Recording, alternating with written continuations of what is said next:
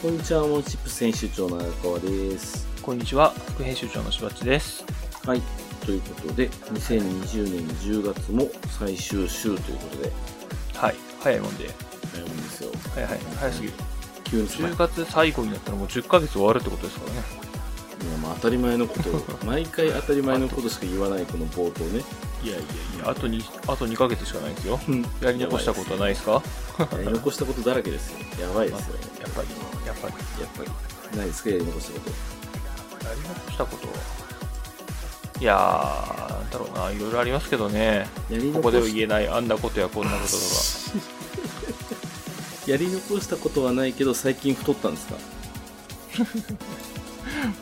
多分、今年に入ってかなり太りましたよ。あら、なんで、こけたから。いやそれ関係ない。太ったから焦げたかもしれない。そっか、それはあるかも。最近ね、去年買ったスーツがちょっときつくなってきたとか。あらー、いやですね。ベルトが1個広くなったとか。あらまあ。そんなね、嫌な話があって。嫌な話。ちょっとね、ダイエットしなせんいかんなと。はい。まあ、見といてください。そのうち痩せますんで。今じゃあこの状態スクショ撮っとくんで、どうなるか。いいものでいきましょうか。は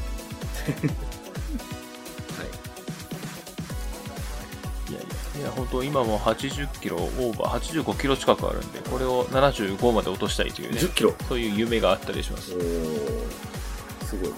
10キロってでも大きいやな。できるかな。まあ夢、来年の目標です。はい、鬼を笑うわ。DIY 系の動画にハマっている。ああ、そう。なんかね、こう出来上がっていくのを淡々と見るっていうのはハマってますね、今。そう。そんな楽しいんですか、それ。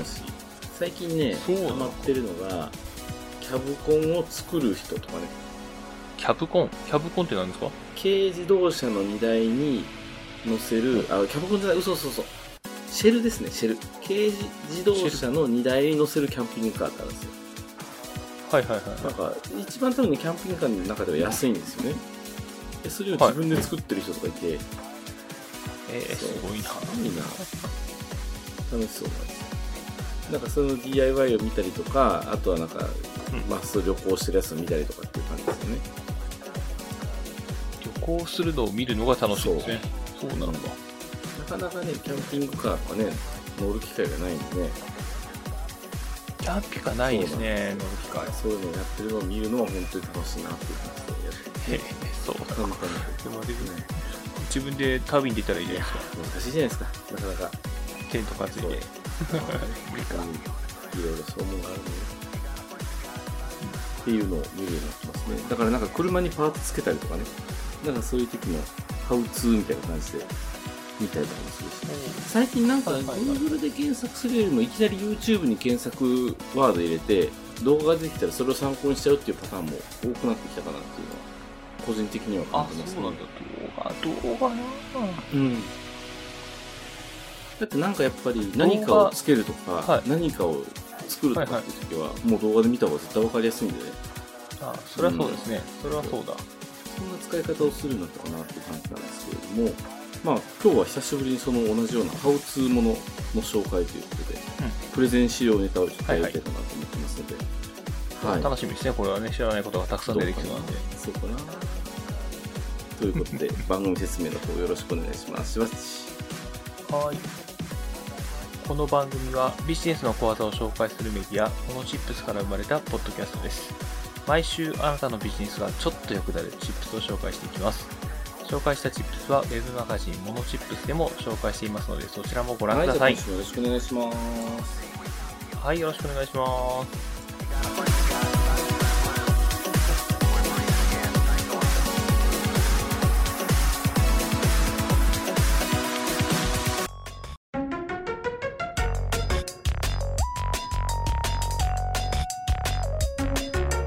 はい、では今週のチップステーマ、人と差がつくプレゼン資料を簡単に作れるウェブサービスについてということで、はい、プレゼンですか、はい、プレゼンだけじゃないんですけどね、実はこれウェブサイトを作るときにも使えるんですけれども、考え方としてこれを持っておくと、人と差がつけられるというか、なんかプロっぽい感じが出せる簡単に出せるっていうのがありまして、はいはいはい、インフォグラフィックっていう言葉ですね。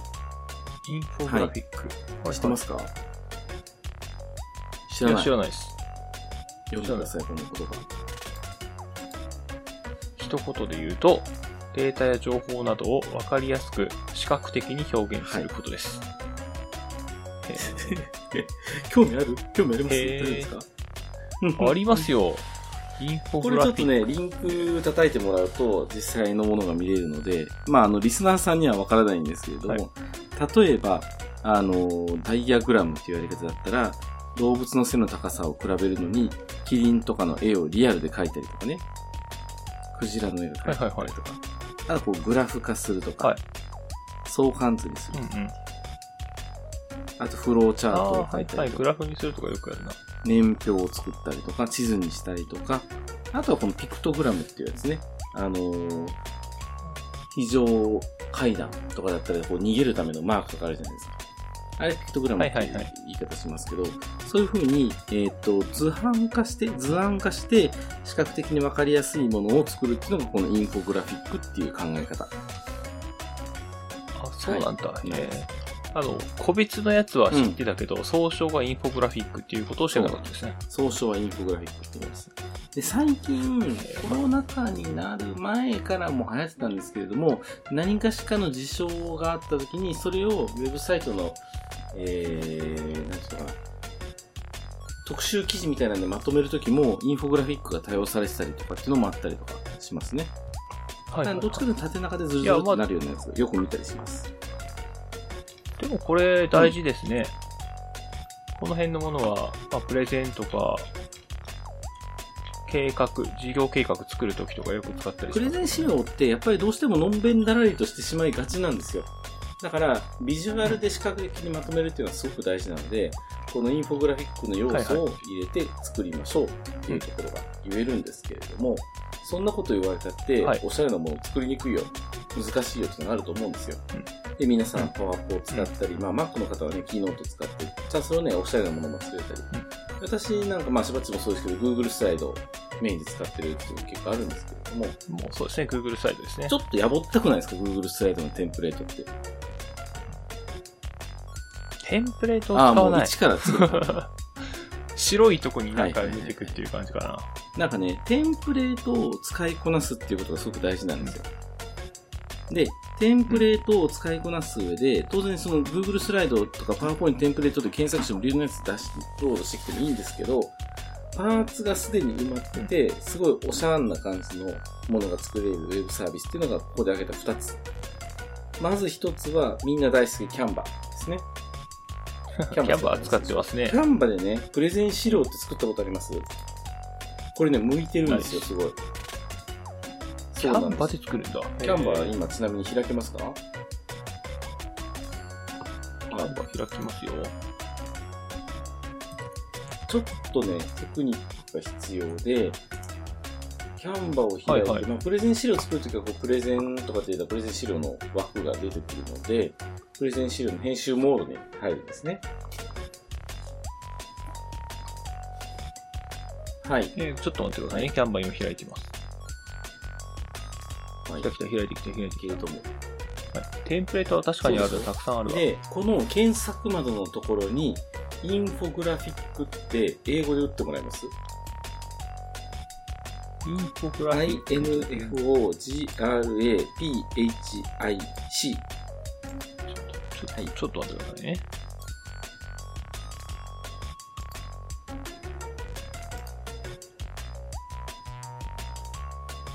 こうすると、あ、いかにもインフォグラフィックだみたいなおしゃんなテンプレートがワシャワシャって出てくるんですよ。で、キャンバってもともとオーストラリアのサービスで英語圏で作られているものなので、日本語検索よりもアルファベットの方がやっぱ圧倒的に素材数が多いんですね。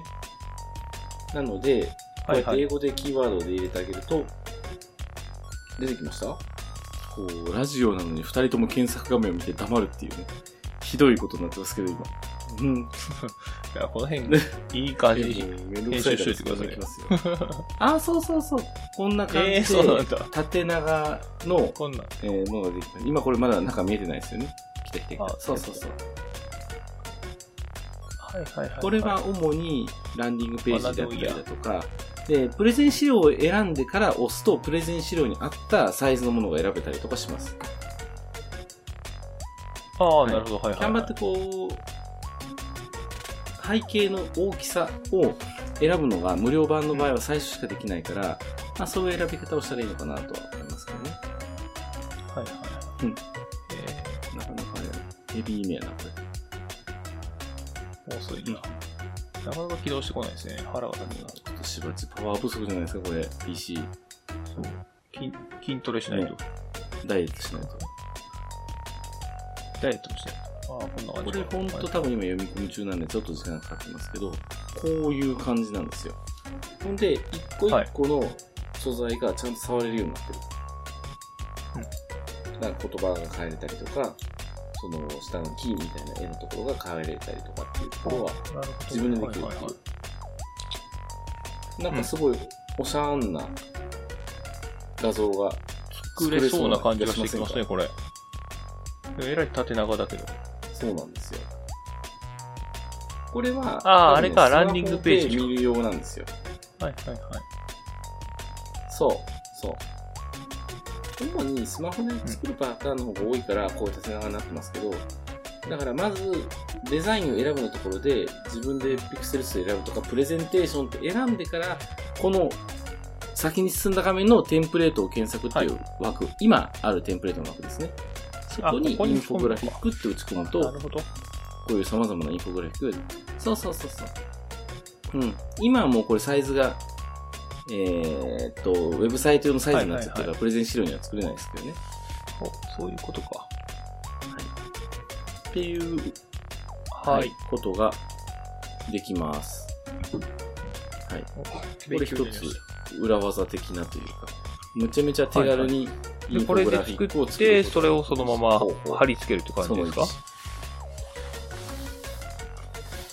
PNG で書き出して Google スライドに貼り付けてもいいし、はい、Canva でも複数ページを作ることもできたりするので、全部プレゼン資料を Canva 上で作ってしまっても、でそれを全部画像にして、うん、使うこともできます。あ、 PDF にするのか。それで PDF にするのか。いや、PDF です。なるほど。 OK、 分かりました、分かりました。はい。はい。そういうこともできます。それがまず一つ。まあ、これ、Canva のね、検索窓、英語で、あれ、あるんじゃないかなっていうワードを入れると、はい、たくさんテンプレが出てくるっていうのは、うん、結構裏技的なのでおすすめですね。はい、で、もう一つ、よりインフォグラフィックに沿ったサイトであるのが、Piktochart ってやつです。これはね、多分ね、カタカナでは出てこないんちゃうかな。アルファベットで検索していただきたい。P-I-K なんですよ。P-I-K-T-O-C-H-A-R-T、はい、Piktochart ってやつです。これも理屈的には Canva と同じようなサービス。これか。英語のやつですね。しばらくそれ一番上でいいと思うので、入ってみてもらえます？はい。こちらのサービスの方が Canva よりもよりインフォグラフィックとか、さっきのピクトグラムとかっていうのを作るのに特化してるような感じのサービスになってます。はい、ちゃんとあれな、ドメインに取って入った方がいいかもしれないですね。はい。うん。なんか、あんまり先に進んでない。しばっち PC の限界が今。まあね。そう、ウェブアプリの欠点はね、ちょっとマシンパワーとか回線パワー使うから、いいやつはちょっと重たいですね、PC は。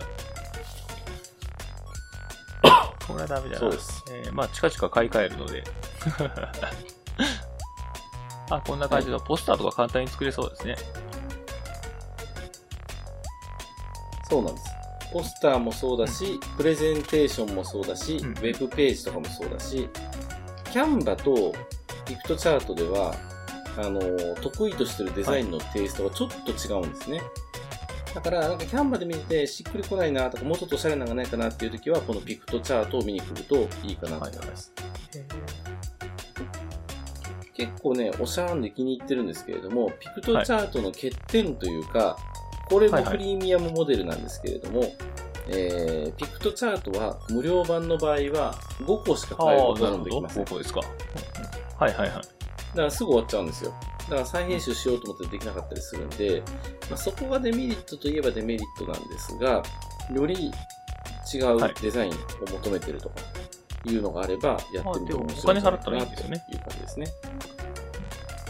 まあ、お金払えば全然たくさん作れますし、まあ、お金払わなくても5個までは作れるから、作っては書き出して消す、作っては書き出して消すっていう運用をすれば別にそれはそれでいけるかなと思うんですね。はい。Canva は結構検索しないとダメなのが、ピクトチャートの左側のタブメニューっていうのが結構優秀で、本当簡単におしゃれなサイズだったり、おしゃれなプレゼン資料を作るっていうことができるのかな。これ使ってるんですか、荒川さんは。プレゼンで。へー。たまに使います。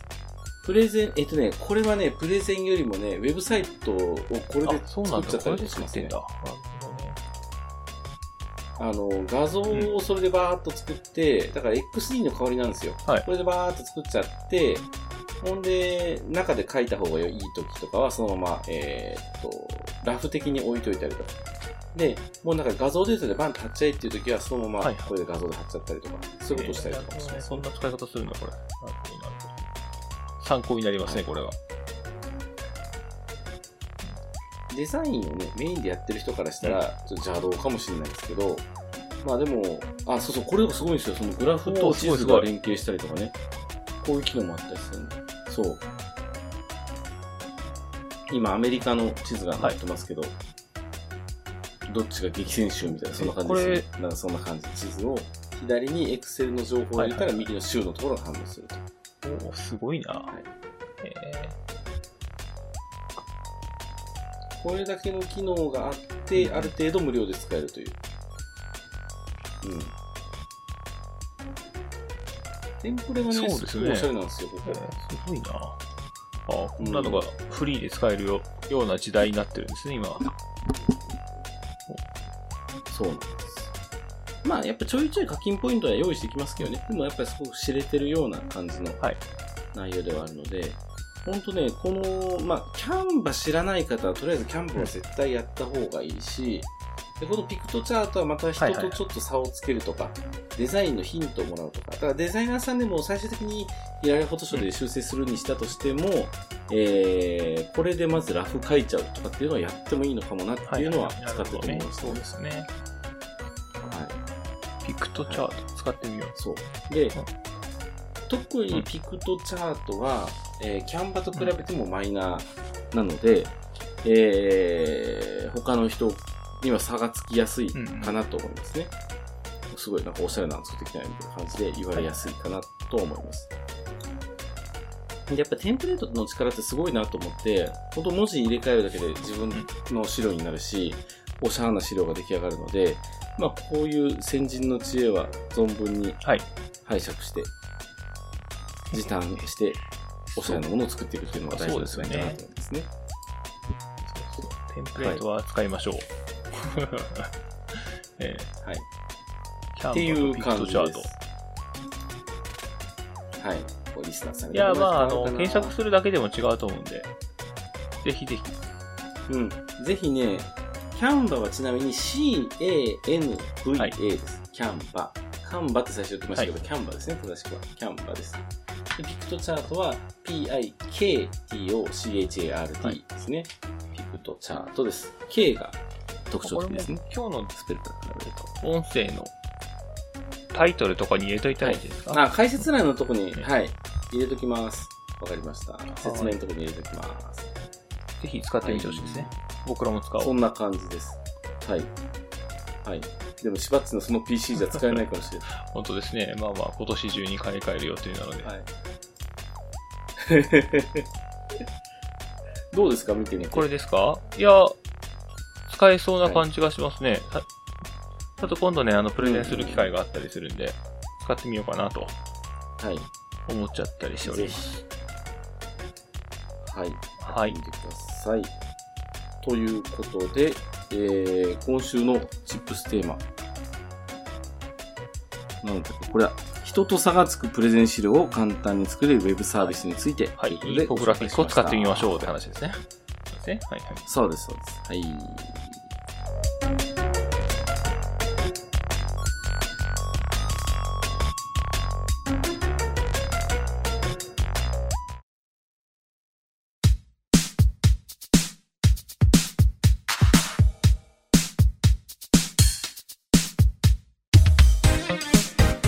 じゃあ今週のモノジップステーションいかがでしたでしょうか。はい、参考になりましたね。僕が一番勉強になった気がするわ。このね、音声メディアでひたすらこう黙ってズームで画面を見続けるというね、シュールな回です。新しいですよ。音声なのに見せる。でもあれですよ、こう本当はもうちょっとサクサクいったのに、誰かさんのパソコンが遅いからこういうことになったんじゃないですか。いや、まあそれはね。これはね、公開説教ですよ。公開説教ですか。説教じゃないけど、一緒にこう、スペック考えましょうよ。そうですね、ちょっといいやつを買い替えなきゃいけないんで、僕も。行政書士、柴原氏が、パソコンを選ぶには、どういうところを見るのか、2020秋。そうですね、僕みたいな使い方する人は、どのくらいのスペックのパソコン買ったらいいのかとかね。そういうとこに繋がりそうなので、ぜひやってみたいですね。パソコンって相談めっちゃされません？そんなこともない。めっちゃってことないですね。パソコンいいのかなーっていう。なんかね、結構聞かれることも、まあ、スマホも聞かれるな、パソコンで聞かれるって聞かれるんで、まあ、これ買っときは間違いないよみたいなところの現状のところ、はい、っていうのは、ちょっと紹介できればなというふうには思っております。そうですね。はい。決めたら買ってくださいよ。わかりました。じゃあ50万ぐらいのセッティングをちゃんとコストも要件に入れておきますんでなるほど、まあそれ大事ですね。はい、ということなんで、まあ来週はじゃあしばっちのパソコン選びウィークということで、はい、やってみましょう。はい、ということで今週モノチップステーションをお届けしましたのは、モノチップ編集長の荒川と副編集長のしばっちです。はい、じゃあありがとうございました。はい、ありがとうございました。また来週。またね。